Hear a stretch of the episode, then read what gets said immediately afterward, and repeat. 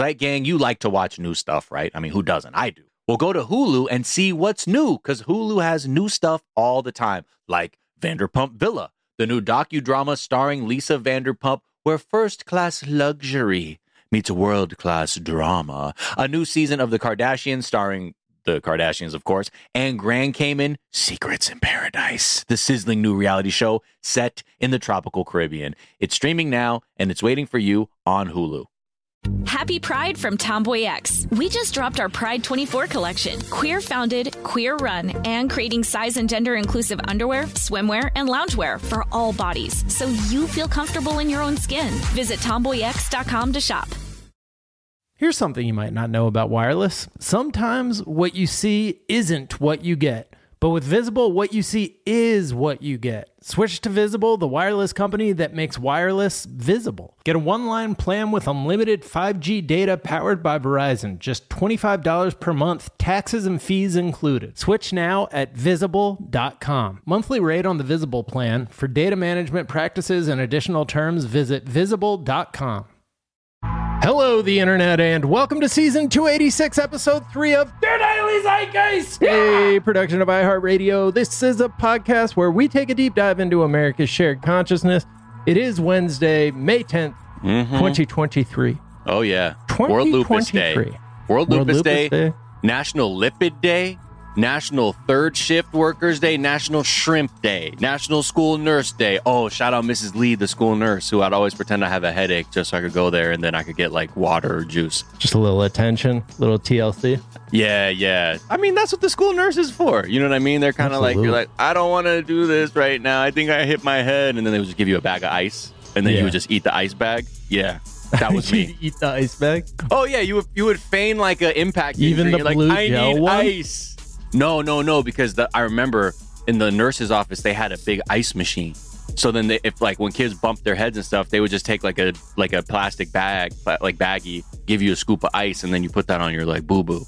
But really, when it was hot in the valley, I would do that and just eat. Like I would just let the bag melt and then just eat the leftover water in the bag. Yeah. Anyway, shout out school nurses. And also, it's National Clean Up Your Room Day. Clean up your damn room, kid. Make your bed. Clean up your room. Were you a big clean up your room guy kind of person? like was I told to clean up my room? Like frequently? were you good at? Were you a sloppy jalopy baby? Big time sloppy boy. Big time sloppy jalopy on this side of same the cast. Same. Yeah, I remain sloppy. Like it's a battle for sure. Hey, parenthood has actually made me less sloppy. I gotta say. Yeah, I mean it does by necessity, but for sure. But I guess when you're already like at extreme sloppiness, just going a few degrees back, you're still kind of in the sloppy category. Yeah, I like to take my clothes off and just leave them where they lay, like where I, took them off in my closet. Oh, Her Majesty calls it the clothes pile. That I have by the bed because I can like just disrobe in a very efficient way. And then I'm like, I don't put my clothes away until the morning. And she's like, she calls it the clopa. It's getting out of control. Clopa? Yeah. Miles, your clopa's getting out of hand, man. Infantilizing it even for me. Thank you.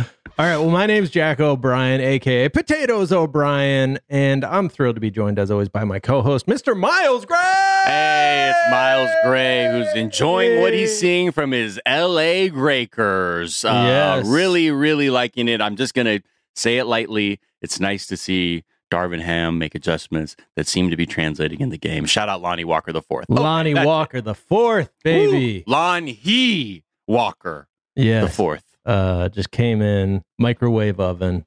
Can we give it to another? I mean, most of NBA fans today don't know about Vinnie Johnson being the microwave oven. Can we give that nickname to a new? Yeah, why not? A new player. Let's do that. He just stays wet. It's pretty cool. He stays ready. Exactly. Yeah. Well, Miles, we're thrilled to be joined by a rights activist, an award-winning podcast host, and producer of the weekly podcast Immigrantly. Yes, it's Sadia Khan. Sadia! What's up, Sadia? How are you? Hello, both of you. I am really excited to be here. And I was just listening to your conversation, back and forth banter, and I'm really enjoying it. Okay. Thank you so much. Cool. Okay. I like a compliment to begin. It makes one of you, That's, Although I will say this, I did not get a few references because I did not grow up here. So a lot of stuff that you were talking about, at least some of it was a bit unknown, alien to me, but sure. I still enjoyed it. Okay, was it the school nurse thing to start off with? No, the school nurse thing, okay. I could understand because I have kids, so I've had those conversations with my kids, my kids have done that. But in terms of, LA Lakers, I'm not into sports, not at least American sports. I am a huge fan of cricket, which I grew up watching, which was a lot of fun. So test cricket one day? Both. Yeah. Okay. Whenever enough people on the internet are talking about cricket, I sometimes check out the highlights because it's like one of those sports that I actually have watched a lot of, but don't know the rules because like it's close enough to baseball where I'm like, he hit that wicket though. I know that's good. And I'm like, oh, hit for six. I'm like, yeah, okay. I know all these other things, but yeah, love cricket. Where are you coming to us from now? New York. I like to think New York, but I am based. I live in suburbs of New York. Got it. Okay. I go to New York City a lot for recording and stuff, but today I'm recording from my home. Love that. We'll allow it. You can still say you're from New York, big city of dreams. Yeah. How long? How long have you been in New York? 18 years. Okay. Nice. Wow. Yeah. Is it true that everything in New York is not always what it seems? Sorry, this is a reference to an old rap lyric. Rap song. From a song that wasn't even very popular. I'm sorry. Well, it was on the West Coast. The Dog Pound is very popular in the West Coast. Yeah. So it is what it seems? Just to confirm. Important question. Yeah, I mean, for me, if you ask me, it reminds me of Lahore. I grew up in Lahore, which is a metropolitan city in Pakistan. And people are nice, but they are blunt and they are very honest about everything. So I feel like New Yorkers are like that. They don't pretend to be anybody else. Yeah. Right. And that's what I love about New York. Is there like an inverse of like Lahore in Pakistan? Like is like in America, we'll say New Yorkers are not nice, but kind. And people that live in LA are nice, but not kind. Oh, in Pakistan. No. Okay, so is that kind of like just the general vibe? It's like, yeah, we're blunt, but at the end of the day, we're kind. That's the general vibe. We are kind, but blunt. Yeah, I like that. Well, we are going to get to know you a little bit better in a moment. First, we are going to tell our listeners a couple of things that we're talking about. Elon Musk is on some white supremacist shit, big time, more overt than usual, I guess you could say, on Twitter. So we're going to talk about his response to the Dallas Nazi mass shooter and just generally he's retweeting a bunch of misleading racist bullshit. So we'll go through some of his tweets and kind of tying into the Elon Musk story in a weird way. We're going to talk about TikTok's worst detective who is currently off the case. But he claimed that there was this conspiracy of like a secret serial killer that was drowning drunk people walking home from bars. It's very strange. Anyways, all of that, plenty more. But first, Sadia, we like to ask our guest, what is something from your search history? So I recently searched how to water indoor orchids. And the backstory is a friend of mine gave me orchid as a gift. And I was like, oh, I'm going to take care of this plant because I'm not big on taking care of plants. I've never done that in the past. And I was really excited. And I did not Google how to water it properly. So I just let it be. And I was either watering it every day or watering it at night or watering it with cold water. And I don't know what I was doing. But in the end, unfortunately, the plant died.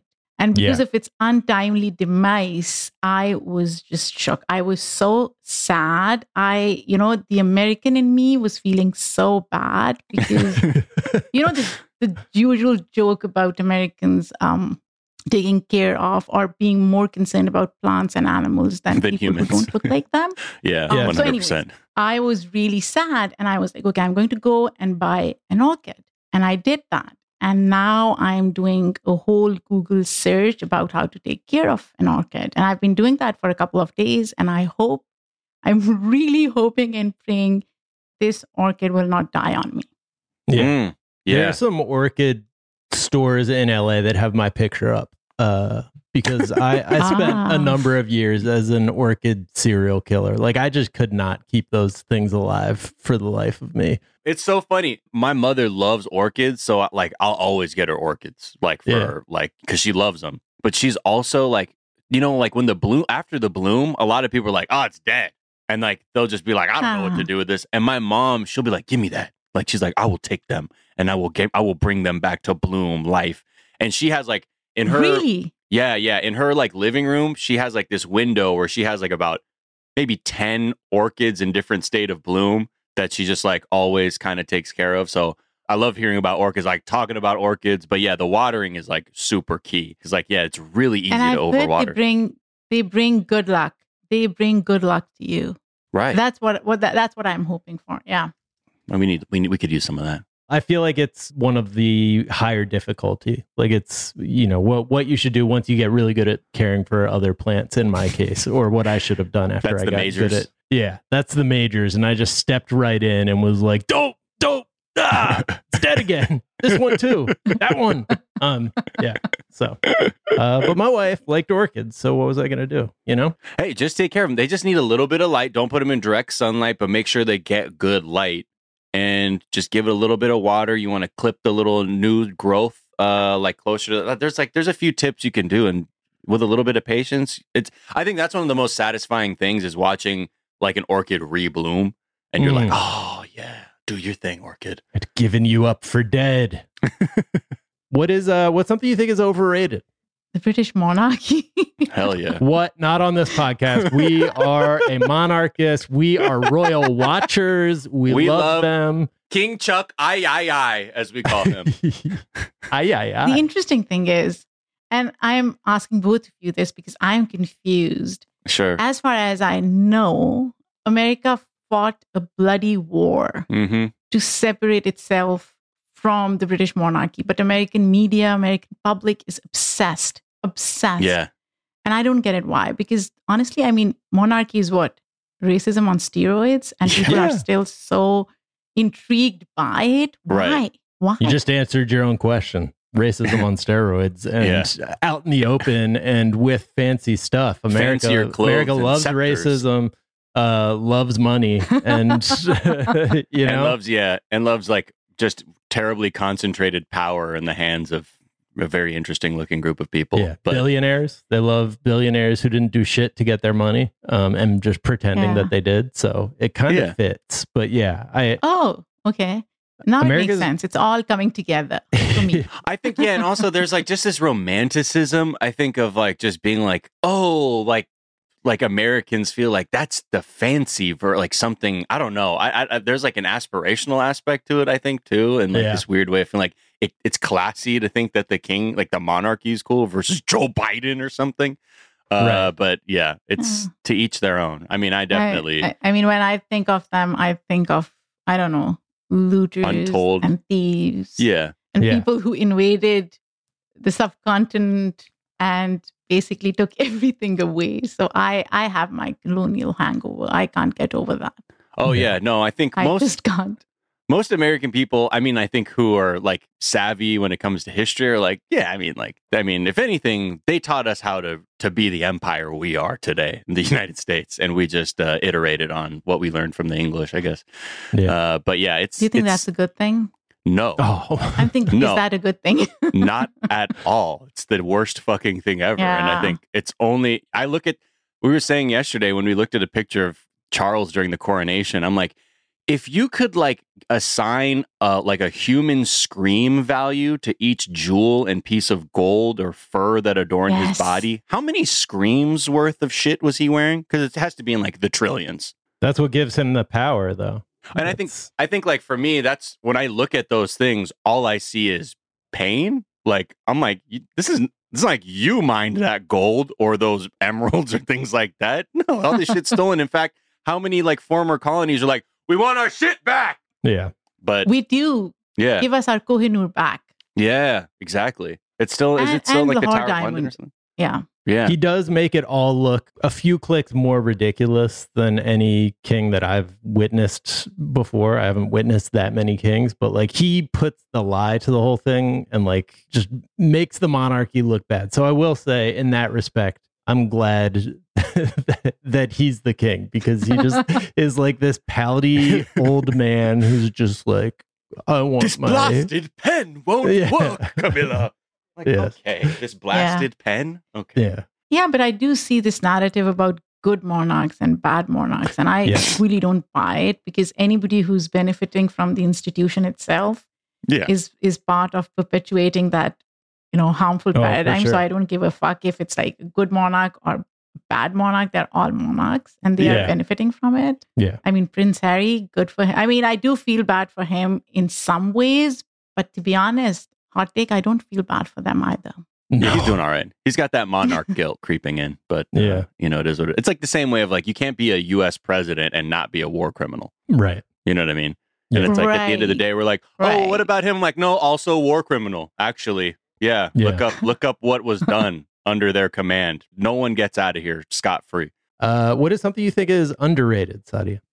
Non-European English accents. Okay. I see a lot of people, again, Americans obsessing over British accent and French accent and German accents. But when it comes to non-European accents, they are pretty mean. So I would say they are underrated. Absolutely. I love my accent. I think it's so good. Yeah. As well you should. It's a great accent. Yeah, it's. I think it's like so much of it too is like, again, there's like this thing from media where they're like, oh, an English, like Americans are so easily fooled by an English accent. It's kind of creepy. Yeah. You know, like you could grift so hard on an English accent. Like if you were just talking like American people, like there's a guy who I saw coaching youth soccer at a local park. I'm pretty sure this dude is not English because his accent, like I watch a lot of English programming. I love the Premier League. I watch a lot of English media. His accent sounds like an American, like he sounds like me fucking around pretending to be English. But I know this guy is charging parents through the fucking teeth to be like their footy coach. And I'm like, I think this guy's got the grift, man. He's just out here doing a bit of like, you know, he watched a couple episodes of EastEnders and now he's out there, you know, grifting on that. Yeah.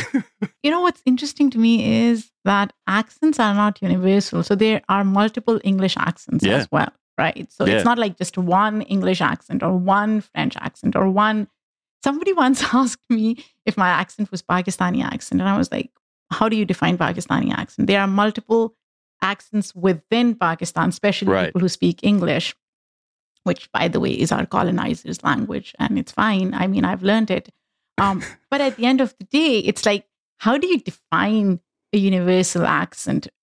People in America have so many different accents. Oh, yeah. New Yorkers, you know, people living in Long Island have a completely different accent. Got that tri-state, this obsession, this obsession with accents, certain accents, and this hierarchy which exists really bothers me because it really impacts people in ways that a lot of people don't recognize. And so, own your accents. Yeah, wherever you are.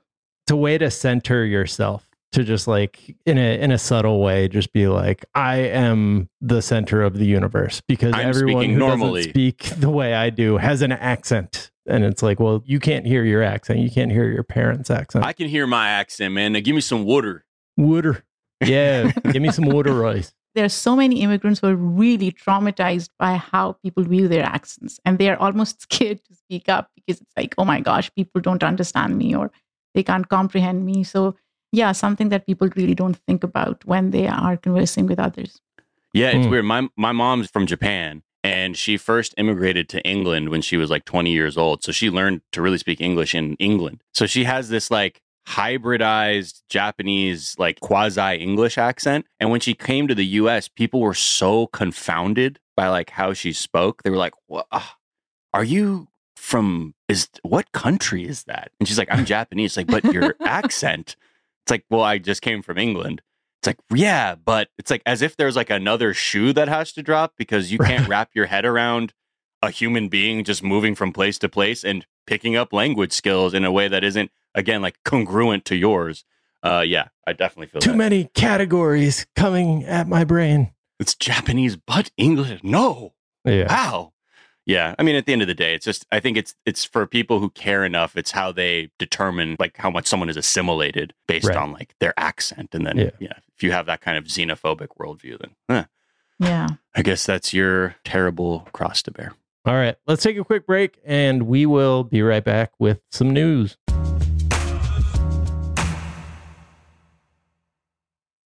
Zeitgang, customers are rushing to your store, but do you have a point of sale system you can trust, or is it, you know, like a literal POS? Well, you need Shopify for retail. Shopify POS is your command center for your retail store. With Shopify, you get a powerhouse selling partner that effortlessly unites your in-person and online sales into one source of truth. Connect with customers in-line and online. Look, you want to use TikTok? Well, guess what? They have plug-and-play tools built for marketing campaigns on platforms just like that. Get hardware that fits your business, take payments by smartphone, transform your tablet into a point-of-sale system, or use Shopify's POS Go mobile device for a battle-tested solution. Plus, Shopify's award-winning help is there to support your success every step of the way. Now, I was looking at Shopify.com, and I'm trying to get some answers. Let's say, I had a bustling retail business, and I need, maybe some hardware to be able to sell my wares on the street, take credit card payments, whatever. And I know Shopify is easy to use. Half the time I buy something online, I'm like, oh, yep, they're using Shopify. And if you need to learn more, check out their website. It's super easy to navigate, whether you have questions about how you can optimize your inventory or, again, looking for hardware to make sales easier. Shopify.com has all of that. Just go there. Check it out. So sign up for a $1 per month trial period at shopify.com/TDZ, all lowercase. Go to shopify.com/TDZ to take your retail business to the next level today. Shopify.com/TDZ. Happy Pride from Tomboy X. We just dropped our Pride 24 collection. Queer founded, queer run, and creating size and gender inclusive underwear, swimwear, and loungewear for all bodies, so you feel comfortable in your own skin. Visit tomboyx.com to shop. You like to watch new stuff, right, Zeitgang? I know I do. Well, go to Hulu and see what's new, because Hulu has new stuff all the time, like Vanderpump Villa, the new docudrama starring Lisa Vanderpump. Join Lisa and her hand-selected staff at Chateau Rosabelle, a glamorous estate in the French countryside, as they live, work, and play together 24/7. Vanderpump Villa is where first-class luxury meets world-class drama. And don't miss the new season of The Kardashians, starring The Kardashians, of course.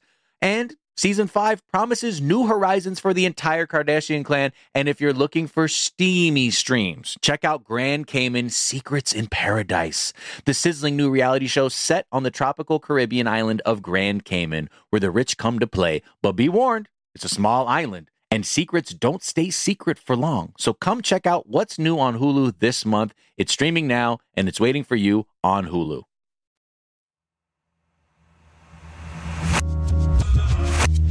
And we're back. Mm-hmm. And there's been a lot of crimes that have happened in the past week. You know, Jordan Neely was murdered by a white man, and then a mass shooter who was an avowed Nazi with like Nazi tattoos went on a killing spree in Dallas. And the right has chosen to like greet this by saying that it's like unfair that we're talking about it when it happens. Yeah, well, it's this like this really terribly bad faith argument that they're saying like the libs are reaching by saying the Dallas shooter was a Nazi. That's what they say about everyone. That, oh my God, everyone's a Nazi. That's just what they say about everyone. But like, sadly, even the most casual look at this person's social media would confirm that he was, in fact, a white supremacist, like Heil Hitlering neo-Nazi, and even made a post where he was explaining his own beliefs despite his perceived ethnic identity, because many people were like, there's no way someone with a Hispanic last name could be a white supremacist. What are you guys going on about? That's impossible. Mm-hmm. You have to be white to be a white supremacist. And I'll throw some names out for people who are up on, the really gross figures on the right. How about Enrique Tarrio, the head of the Proud Boys? Okay. He's a Cuban American, but he's also a white supremacist. You also have Nick Fuentes, who's also has met up with Donald Trump many times and was courting Kanye West and just like the grossest parts of the internet.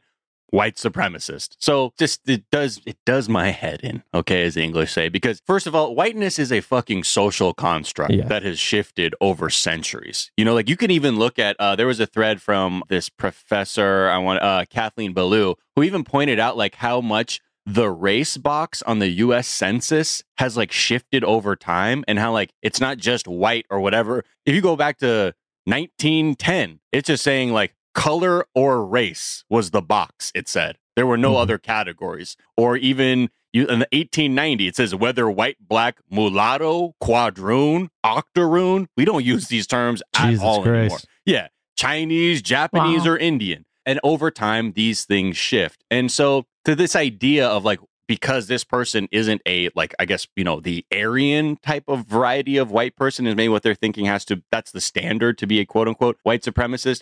They're completely missing the point. And I think because most Americans would most likely look at this through a like black or brown versus white lens. Whereas like places in South America have very different ideas of what whiteness is or who a person of color is. It's like, are the white people those that descend from the Iberians that colonized the land, and the people of color, the indigenous? And that's how they began to, you know, separate like on those kinds of racial lines of class, etc. And again, you look in Texas and the Southwest in general, the United States, you have a lot of people who have last names that are Hispanic who might not see themselves as people of color. And some might see themselves as just downright Nazis. So at the end of the day, the ideology kind of like in its current state isn't based on the purest sense of like Aryan supremacy that they're thinking of like Hitler's master race kind of thing. But it's just it attracts people because it's a violent system of power that targets women, Jews, trans people, Muslims, whoever, who is not outside of like the deemed hegemonic class or whatever.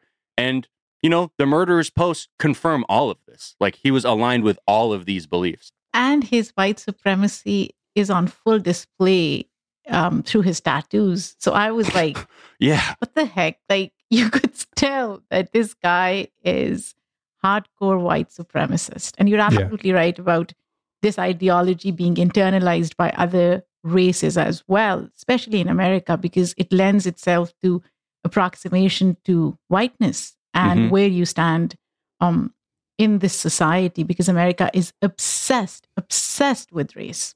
Yeah. Right. But won't admit it to themselves. Yeah, of course. Oh, we're past that.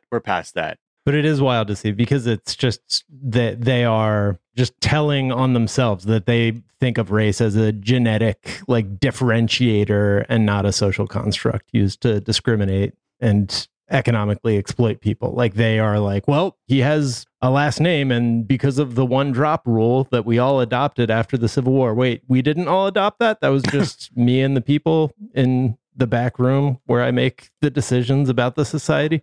Right. It's fucking wild. To your point, Sadia, about for all of those who are like, I don't know if he's a Nazi. He couldn't have more Nazi tattoos if you'd even tried. I guess he could have had Mein Kampf tatted in its entirety on his body, but SS bolts and a swastika, there's no ambiguity about it. And again, this is just their bad faith argument, because they can't really argue anything on the merits, because it's all about obscuring the existence of this like the heavy hand of white supremacy that looms over everything in this country. It's like, no, that's not happening. It doesn't exist. Sadia, you were saying how this ideology even attracts people of other races and cultures. You know, he posted a meme that basically said, like, when you're Hispanic, like, it's like a fork in the road. And on one side, it says, act black. And the other said, become a white supremacist. And that just kind of shows you what his entire worldview is of what your perceived options are, if there's even such an idea of options for how you live your life. But that was his very specific worldview. That was the shooter. That was the shooter, who posted that. I actually couldn't tell if that was the shooter or Elon Musk. That's where we're at with Elon Musk at this point. No, truly. And I mean, he was also parroting the same thing. I was like, well, I'm not like, really? Yeah. Like, but again, fine. Like, this is why he bought the website, to bring even more nonsense and misinformation to the masses and normalize that. But it's really like getting to a point where it's systematic. He's doing it frequently, constantly, and just in the most bad faith ways possible. Yeah, but what's worse is that a lot of people in America will buy into those narratives, whether coming from Republicans or Elon Musk. And that's more problematic than anything else, right? Why are people buying into it yet? Because they want to maintain their racial hierarchy. It's as simple as that. There's nothing else to it. Right. Yeah. I mean, it's oversimplified, but one of the major reasons why people are so hung up on these narratives and they don't want to let go is because they don't want to give up on their racial hierarchy, whatever form it takes. Right. Right. Yeah. Because it's like, well, at least I have that. You know, in a world of limited options. Well, at least I have my whiteness and I can lord that over people and still feel good about myself because I'm in the white het Christian group or whatever it is that's become very attractive to these people recently. Yeah. One of the things that Elon Musk retweeted was this meme tweeted by EndWokeness, at EndWokeness on Twitter. There was like a comparison of interracial violent crime incidents 2018. And the statistics from this are complete, like they use a percentage and then like apply it to the population, and it's all sorts of fucked up. And we'll get like into, they're extrapolating like just based on like the demography to be like that's actually how overblown this is if you actually do the demographic extrapolation. Yes, but like we'll get into debunking in a second. But it's just wild that we have the head of a major communication platform like openly doing straight up white supremacist, like openly white supremacist shit. It's like, you know, I think when he bought Twitter, we were like, this is like if Henry Ford bought like a major newspaper, but it's like, you know, Henry Ford was putting the protocols of the elders of Zion in like the Model T glove compartment when he was selling that. Like this is more insidious and just overt and damaging than that. Like the shit that he's doing, like this meme is obviously like reiterating the myth that the local news and Fox News and even the supposedly centrist media tell people every day that like using selection bias to tell people that more crimes are committed by black people on white people, and that like black on white crime is extremely common, and that like white people should be afraid of black people. And they do that usually through selection bias, and this uses like some bullshit math and also just like a misunderstanding of the context of like what is a crime? Is a crime an objective an objective thing that happens always and that there is some objective system for determining? But like the big piece of missing context from this is that they've applied a percentage to the population, and because white people are a larger part of the population, they just have a higher number. And people are pointing out, if you add white on white crime, it dwarfs everything else. It is by far the vast majority of crimes in the United States, but they have omitted that for very specific reasons. You know, this is a great example of how data is distorted to perpetuate a narrative that already exists. And what's worse is people will, again, buy into it. And it will resonate with people because it reinforces their ideas, whatever their preconceived notions are about certain racial identities and ethnicities. So it really reinforces what they already believe. And my question would be, how do we hold consumers of information accountable, right? So how do we become intentional consumers of information and critical thinkers? Whatever is presented to us, we don't have to really internalize it. And how do we make that shift in American society rather than saying, oh, you know, Elon Musk, yes, he is tweeting because he's an ass, he's a racist, but why are we buying into it? Yeah. I feel like I agree with that. I wish this was not as effective as it is and has been for years with the way that, like, you know, local news from every network and then like national news from Fox News, like, are constantly beating this drum. Like, I wish the people were kind of better consumers. I also feel like the Overton window on this has shifted, and we have somebody who is like one of the most famous people in the world just openly spewing white supremacist lies, and people are just kind of taking it for granted. Like, there's not a conversation about like, should he be allowed to do this? Like, well, at this point? Also, like the media that we'd count on to comment on this, they're completely unable to have this kind of nuanced conversation. We saw that time after time. We saw it in 2020. It's like they just they can't, because to them, it's not like he's not posting like a Sambo meme or like a Mammy type shit, like black caricatures. So that doesn't register as quote unquote racist. And to this, it's like, oh, it's an inaccurate statement. Yeah. And not understanding, again, this is why we have such trouble with even wrapping our heads around like the concept of white supremacy, because the media certainly doesn't know how to define it. They're just like, oh, I think it's when it's a Nazi. Yeah. It's not like, it's not our like these systems of power that exist within the country, and we can't, because you seldom do you hear them talking about it in those terms unless they bring on like a sociology professor or someone who's, and it's just for like 3 minutes. And they go, oh, wow, that was a very interesting point. All right, moving on. Elon Musk's new car. It's like, what the fuck? Like, that's actually the conversation that needs to be had. And so it's like a failure on multiple levels, I think. Yeah. Yeah. And what does Elon Musk represent, right? Success, capitalism in whatever form people want to see. So you're right. Going back to the point about how Americans view certain personalities and individuals and how much they believe in them because of what they've achieved, again, through their success or career trajectory, it's difficult for people to question that. Right. Yeah. That authority in a way. Yeah, exactly. Because we've seeded, like, you know, we deify these billionaires. You know what I mean? Like, they're to the point where we have no ability to critically analyze how they got there, the context in which they became successful. Like, no one talks about how Bill Gates' dad was able to get him in front of a computer before any child, basically, in America. Right. But it's like, man, he's such a genius. Like, no, his fucking dad was like, it's every person has this story. It's like, how did he do it? It's like, well, I don't know, a fuck ton of money from their family.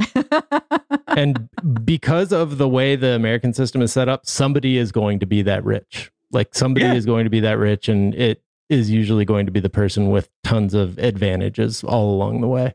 Yeah. So, I think until like Americans like en masse can understand that like all of this is a fucking illusion and it's merely meant to be this like really interesting carrot to dangle in front of people so they can kind of just like accept their lot in life and not really consider if there's more that can be done or we deserve better.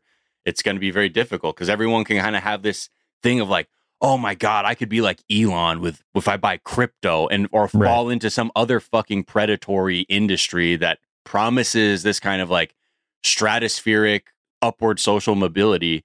But at the end of the day, you're just falling prey to the exact same fucking grift, just in a new fucking, you know, new shiny coat. Yeah, it's so dangerous because it ties directly into the like one of the core American myths, which is that it is a meritocracy, right? And so when this guy who is the richest person on earth is spreading shit like this, people have the implicit assumption, and I think the media ties into this a lot, that this guy is smart and what he's saying. Well, and this one has statistics, so it has to be, you know, good instead of just it's statistics being used to lie. It just feels like we are frogs in a gradually boiling pot with this motherfucker. And the madness of what we are seeing from him is pretty shocking and is kind of just being excused at this point. Yeah, it's kind of like the same thing even with like Kanye West when he was saying all this anti-Semitic nonsense. Like the reporting on it just sends it out further too. Yeah. And there's going to be a lot of people being like, oh, what does Elon Musk mean with this thing? Or like the latest Elon Musk. And you're already putting it in front of more people because of it. And it's hard to like, because we have this, like we're all about outrage clicks in the media, like, and that helps engagement that like, it's just, it really is this like snake eating its own tail kind of thing where on one level you'd have to be like, no, we're not talking about this because this is nonsense. This is racist drivel. Like this is not even worth your time to even tell you like, well, we might as well report on every ignorant thing that every person says at that point. And just because of this person's place, we're like, well, let's treat it as something that should be talked about, even if we don't agree. And I think that already is a tremendous disservice because for every person who can see that and says, this is fucking bullshit. Like, what is this nonsense? There is going to be someone who's like, well, hold on. I'm currently in a situation where like I argue with friends because of my limited worldview. And this helps reinforce that. Oh, now I have something to go deeper into and go further into. Yeah. And that's the real danger. But this is how it's playing out pretty consistently. We see. Yeah. All right. Let's take a quick break and we'll come back and talk about some other stories. Some TikTok crime fighters.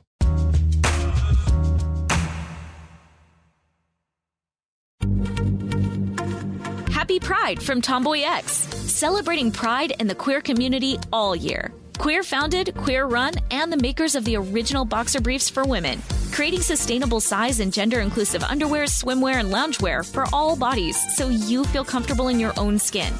Tomboy X just dropped their Pride 24 collection, obsessively fit tested for all day comfort in sizes 3 extra small through 6X. Visit tomboyx.com. You like to watch new stuff, right, Zygang? I know I do. Well, go to Hulu and see what's new, because Hulu has new stuff all the time, like Vanderpump Villa, the new docudrama starring Lisa Vanderpump. Join Lisa and her hand-selected staff at Chateau Rosabelle, a glamorous estate in the French countryside, as they live, work, and play together 24/7. Vanderpump Villa is where first-class luxury meets world-class drama. And don't miss the new season of The Kardashians, starring The Kardashians, of course. And Season 5 promises new horizons for the entire Kardashian clan. And if you're looking for steamy streams, check out Grand Cayman Secrets in Paradise, the sizzling new reality show set on the tropical Caribbean island of Grand Cayman, where the rich come to play. But be warned, it's a small island, and secrets don't stay secret for long. So come check out what's new on Hulu this month. It's streaming now, and it's waiting for you on Hulu. Hey, girlfriends, it's me, Carol Fisher. I'm so excited to tell you about the brand new series of The Girlfriends. In season 1, we told you about the murder of Gail Katz at the hands of my ex-boyfriend, Bob. At one point, a woman's torso washed up on Staten Island and was misidentified as Gail. She spent 9 years in Gail's grave, and then she just disappeared. It's almost like it's become this moral obligation to find her. And that's what we're going to do. Find this missing girlfriend and tell her story. With the help of some of your favorite girlfriends from season 1, like my producer, Anna. Oh my God. My friend, Dr. Mindy Shapiro. Hi, it's Dr. Shapiro, and I'd like to speak with the deputy medical examiner. And of course, Gail's sister, Elaine Katz. Having no closure, it kills you. Join us as we try to solve a 35-year-old cold case. It's not going to be easy, but it's going to be one hell of a ride. What? I can't believe this. Listen to season 2 of The Girlfriends, Our Lost Sister, on the iHeartRadio app, Apple Podcasts, or wherever you get your podcasts.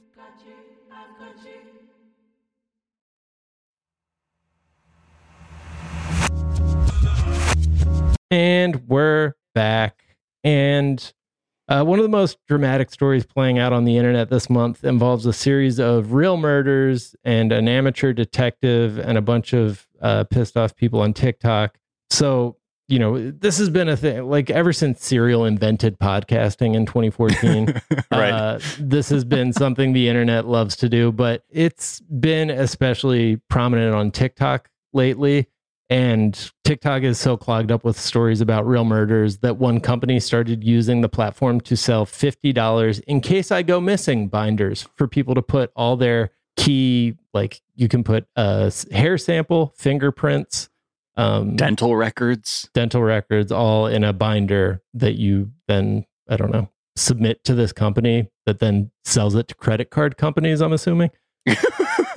But right. It's like your own handwriting too. Like, this is what a specific market that is. This is so bizarre. So enter Ken Wax, Ken W-A-K-S, a TikToker with more than 1 million followers who started posting videos about a series of allegedly unrelated deaths in Chicago. So officially, the deceased men got drunk, fell into a nearby body of water, and accidentally drowned, which is unfortunately a thing that happens a lot. Anytime there is a body of water near a place where people get drunk, which is everywhere. And Chicago is kind of known for that sort of thing. A river runs through it. Yes.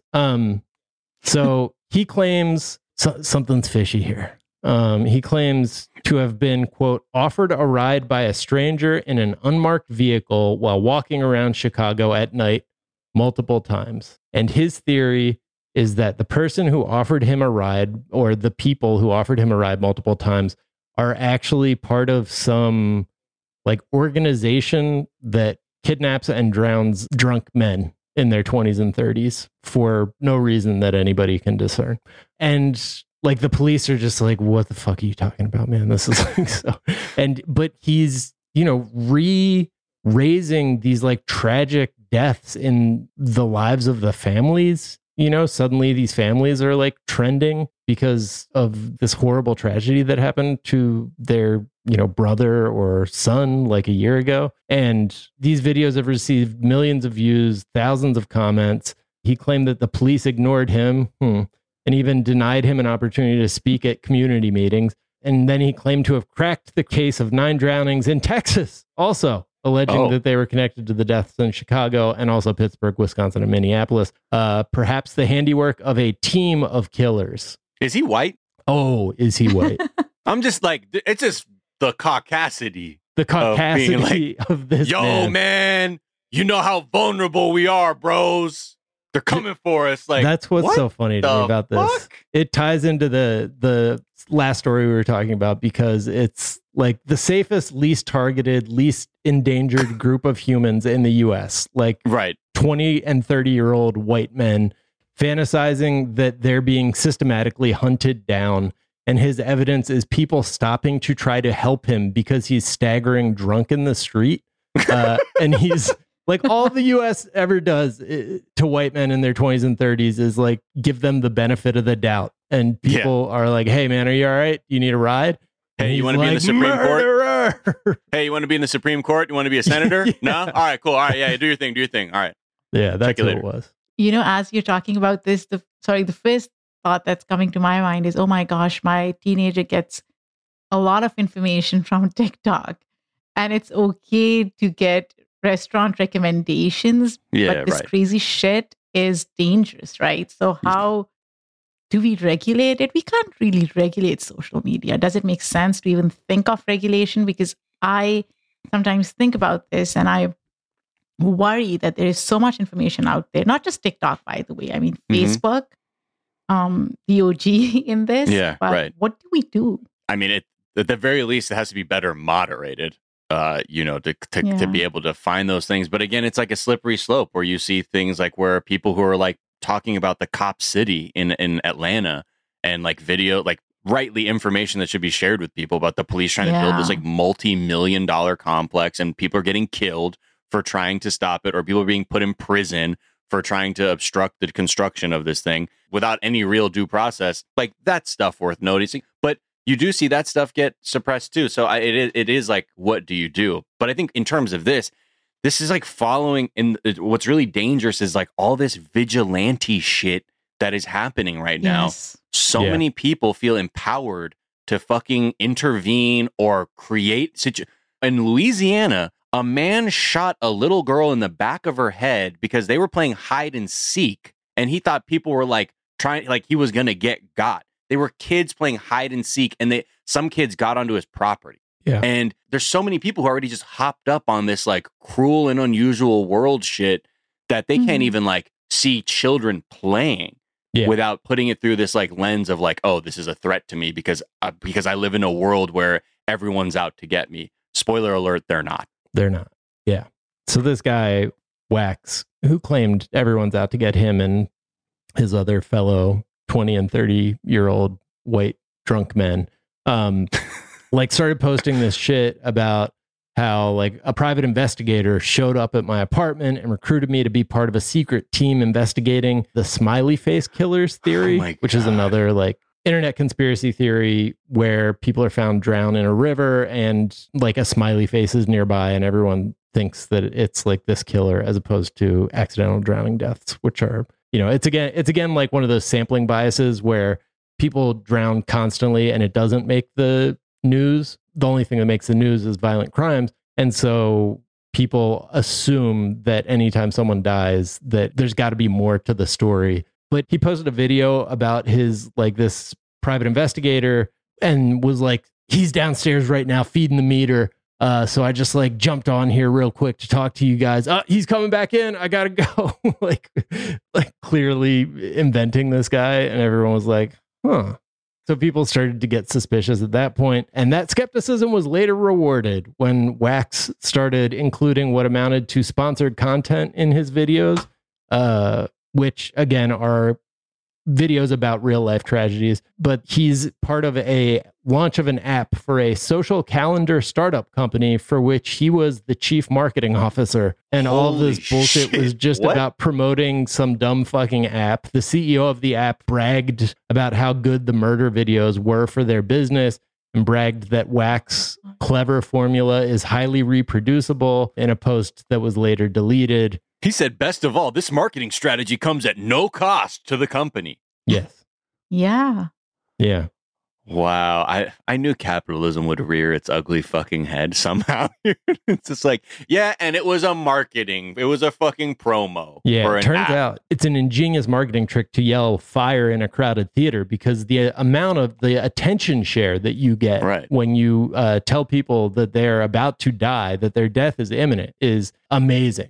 And it's irresponsible? No, more on that later. How many people who don't know this are going to ingest this shit and be like, man, if someone offers me a fucking ride when I'm drunk, they're trying to murder me. Right. And, you know, and now that open carry creep is out here just wandering the streets because there's enough of this just wacky ass content where someone is clearly fucking lying. Like the second he's like, yeah, they asked me to join a secret detectives club. Motherfucker, this ain't the inciting incident in some thriller movie.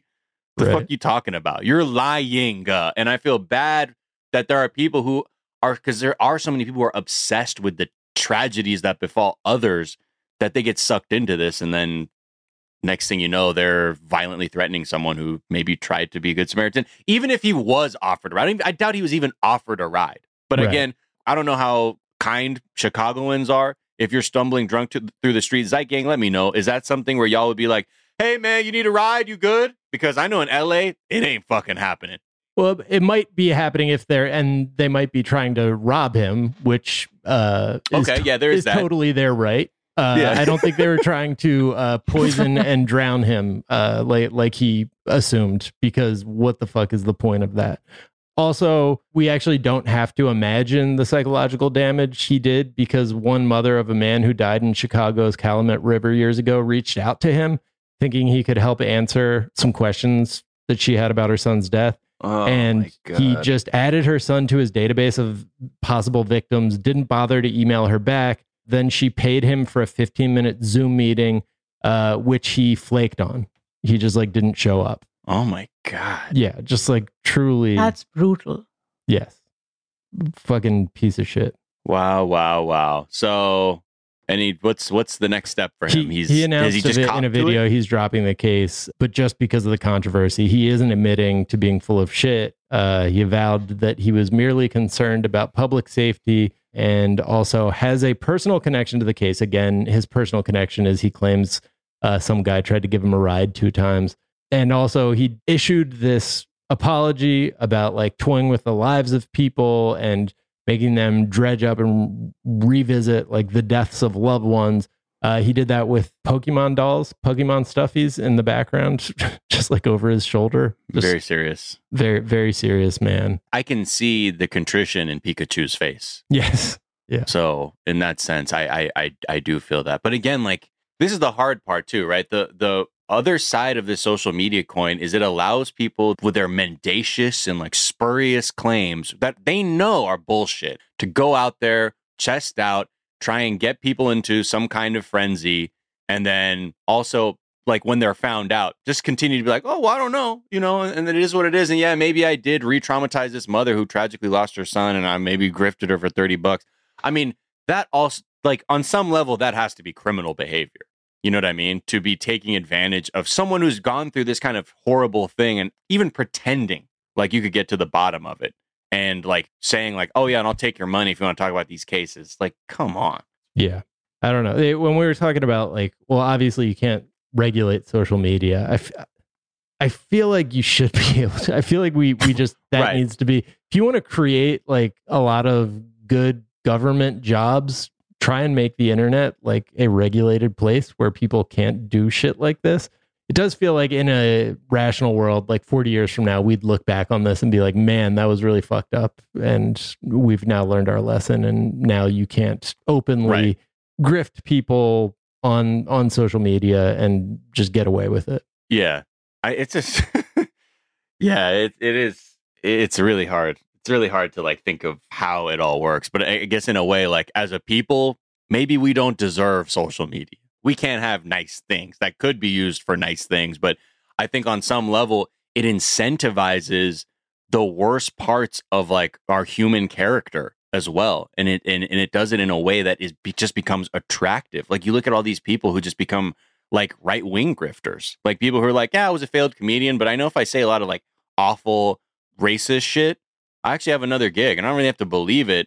But these people love it because it's social media and it is what it is. And I'm benefiting from it. And I think that's the biggest part we're seeing with all of these accounts and or just like these influencers rise up, too, is that, you know, it's hard to know like how you can use it for good or in a way or keep people from using it. That is just going to lead to just a bunch of pain. Yeah. And what's sad and ironic is that what gets clicks and likes and views is deployment of trauma of some sort, right? Mm-hmm. Somebody else's trauma. But at the end of the day, it is how traumatic it is and how that is commodified. So that goes back to human psyche and human nature and how we look at things that don't impact us directly. Right. Yeah. Also, because we live in a very lonely world, like all these things have sort of cordoned us off into our little capitalism cells where we do the most work and work as efficiently as possible and order our food to get here so we can, you know, have as much free time as possible. Don't cook food? You don't cook food? No, order. You got to order and just have it left at your front door and then injected so in your body. You can get back to work. And no, but I mean, there's skyrocketing loneliness in our society and I think worldwide. And these sorts of things, like you're saying, like packaging and distributing other people's trauma, I think preys on that. It's like, here's some human connection. Here's some human emotion that you can feel because, you know, we no longer have deep, enriching friendships or like community to build on. So you just get to watch TikToks of people trying to solve other people's murders that aren't actual murders. Yeah. And that's even disingenuous to call them some guy solving murders. Really, what you can be is duped into a really fucked up, cynical marketing campaign for some stupid fuck you app. Get out of here. Yeah. Well, Sadia, it's been such a pleasure having you on the show. Where can people find you, follow you, all that good stuff? You can follow my podcast, Immigrantly, at Immigrantly_pod on Twitter and Immigrantly_pod on Instagram, and they can follow me on Twitter at SWKKHAN and listen to Immigrantly, listen to Invisible Hate, which is another podcast that I am creating with Refilion Media, and it's about ethical storytelling, and we highlight injustices against minority groups in America. Amazing. And is there a work of media that you've been enjoying? So I read a tweet yesterday, which goes back to the conversation we were having about the British monarchy. And I really want to share that because it spoke to me. And I'm thinking it may speak to a lot of people who are listening to this. So let me just share this. And this is by Sana Saeed. Her handle is at Sana, SanaSaeed. She's a journalist. And her tweet is, Camilla's necklace, worn by queens for coronation since Victoria, contains a 22.48 carat pendant called the Lahore Diamond. It was stolen, among other jewels, relics, gold, when the British invaded and looted the Lahore fort in 1849. An empire of thieves dressed like thieves. Mm-hmm. And it really spoke to me, especially because it's Lahore Diamond. I grew up in Lahore. It's personal. Yeah. And is it one of those things, too, where people can see it, like where the monarchy can thumb their nose at the people who are like, that should be ours. Like, and you can see it here and pay to see your thing. OK, yeah. I mean, I don't know about this particular necklace because she's wearing it. And if people go and just, Google that Lahore diamond, they'll probably see Camilla wearing it. But I'm sure it's on display somewhere. Right. People can probably check it out. But that's the irony, right? Yeah. All right, Miles, where can people find you? Is there a work of media you've been enjoying? You can find me on Twitter and Instagram at Miles of Gray. You can check Jack and I out on our basketball podcast, Miles and Jack Got Mad Boosties. And also check me and Sophie Alexandra out on 420 Day Fiancé, where we talk about our favorite terrible trash reality show, 90 Day Fiancé. And we also talk about Love is Blind, actually, in the most recent episodes. Tweets I like. It's just been funny reading about the writer's strike. Andrew T., past guest, and writer, he quote tweeted this thing from WGA West. That's Joe Biden's quote. He says, quote, this is from the president, quote, "I sincerely hope the writers' strike in Hollywood gets resolved and the writers are given a fair deal they deserve as soon as possible." Andrew tweeted, "The first terrible omen of this strike. This sounds great unless your memory goes back more than 6 months. I'm scared to find out what Joe Biden believes is a fair deal I deserve." Yeah, hearkening back to that when he broke that railroad strike. And also, it was just really interesting to see there was in Deadline, which is like one of these industry blog magazine type things. They wrote up this like union action like of labor. They called it "How a WGA Hit Squad is Shutting Down Hollywood One Shoot at a Time." And all they really are mentioning is that the writers are very savvy in where they picket because they know like unions, they're not going to cross picket lines. And they're just saying like, "Oh, they found this shoot where Maya Rudolph was shooting a show in Beverly Hills, and all it takes is 2 people to create a picket line." I think what is really interesting about this is it can happen outside of LA too. There's a lot of shoots that happen in Atlanta, in Georgia. There are other states that offer a lot of tax incentives where you will see productions happening. You can picket, and Teamsters should not be crossing those lines, or IATSE members. So they did do a solid in the end of it by talking to the people who were actually organizing these like very specific, like intentional picket lines. And they're saying, hopefully this inspires people, in other places where production is happening to also get involved, because that would be something as well. So anyway, just good to see, at least the writers doing their thing. Unfortunately, they have to because they're not getting their fair shake. Yeah. You can find me on Twitter at Jack_O'Brien. A couple tweets I've been enjoying. The Onion tweeted, "Local brother-in-law heard you can make shitload of money doing that," which just really resonated. And then another Onion tweet, "No one at laser tag prepared for how hard Dad was going to bring it." Yeah. Yeah, man. Oh, it's talking about you. That's right. You can find me on Twitter at Jack_O'Brien. You can find us on Twitter at Daily Zeitgeist. We're at The Daily Zeitgeist on Instagram. We have a Facebook fan page and a website, dailyzeitgeist.com, where we post our episodes and our footnotes. We link off to the information that we talked about in today's episode, as well as a song that we think you might enjoy. Miles, what's the song you think people might enjoy? This is from this California band called Goon, and there's like an interlude on it that I really, really love. Like how sometimes you hear a song, it's like only a minute and 15 seconds, and you're like, I wish that was a whole song. Well, this is like just a very beautiful instrumental little jam from their album Hour of Green Everything. This track is called Pink and Orange from Goon, and it's like a very ethereal kind of synthesizer kind of, I don't know how to describe it. It's just, it's nice. It's light, and it feels like I just really like the melody and how it sort of builds on itself. So check it out, "Pink and Orange" by Goon. We will link off to that in the footnote. The Daily Zeitgeist is a production of iHeartRadio. For more podcasts from iHeartRadio, visit the iHeartRadio app, Apple Podcast, or wherever you listen to your favorite shows. That's going to do it for us this morning. Yep. Back this afternoon to tell you what's trending, and we'll talk to y'all then. Bye. Bye.